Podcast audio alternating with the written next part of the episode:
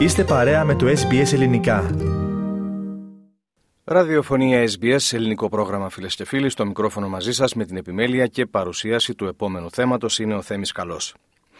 Σχεδόν 2 εκατομμύρια δολάρια θα βάλει αγαπητοί ακροατές στο ταμείο της η ελληνική ορθόδοξη κοινότητα της Νέας Νότιας Ουαλίας, χάρη στην γενεοδορία ομογενούς, ο οποίος στην διαθήκη του μερίμνησε ώστε να δοθούν χρήματα στον αρχαιότερο ομογενειακό φορέα της πολιτείας.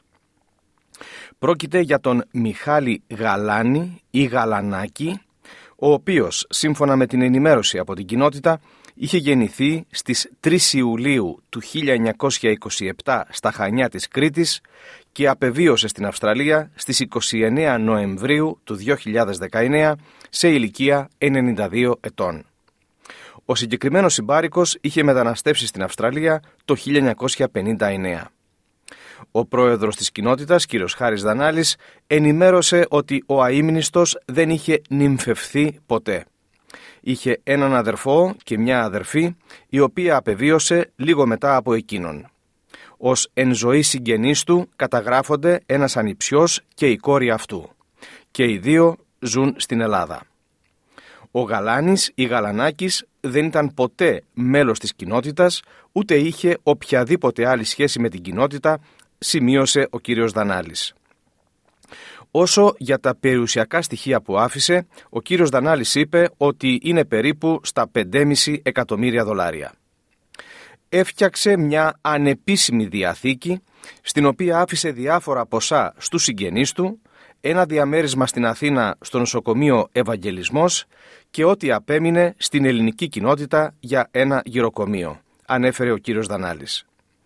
Καθώς η Διαθήκη δεν ήταν έγκυρη, επήλθε συμφωνία μεταξύ των συγγενών και της κοινότητας και οι δύο πλευρές έλαβαν μερίδιο των περιουσιακών στοιχείων, εξήγησε ο πρόεδρος.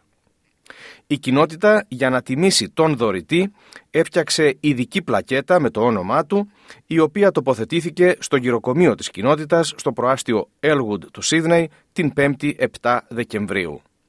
Στην σύντομη τελετή, πλην του κυρίου Δανάλη, μίλησε και ο δικηγόρος κύριος Ιορδάνης Ιορδανίδης, James Jordan, ο οποίος ήταν ο νομικός εκπρόσωπος του εκλειπώντος δωρητή και των συγγενών του στην Ελλάδα. Ο κύριος Ιορδανίδης απίφθινε έκκληση όπως το παράδειγμα του αιμνίστου Μιχάλη Γαλανάκη ακολουθήσουν και άλλοι συμπάρικοι, δηλαδή να αφήνουν ένα ποσόν στη διαθήκη τους υπέρ ευαγών ιδρυμάτων της ομογένειας. Στην εκδήλωση που έλαβε χώρα στο γεροκομείο παρέστησαν η Διευθύντρια του Ιδρύματος Κατερίνα Κουρί και τα μέλη του Διοικητικού Συμβουλίου της Κοινότητας Ουρανία Καρτέρη, Κώστας Μαυροκορδάτος, Κώστας Αποήφης, Μάνος Φουντούλης, Τίνα Δακαλάκη και Ανδρέας Σμυρνής.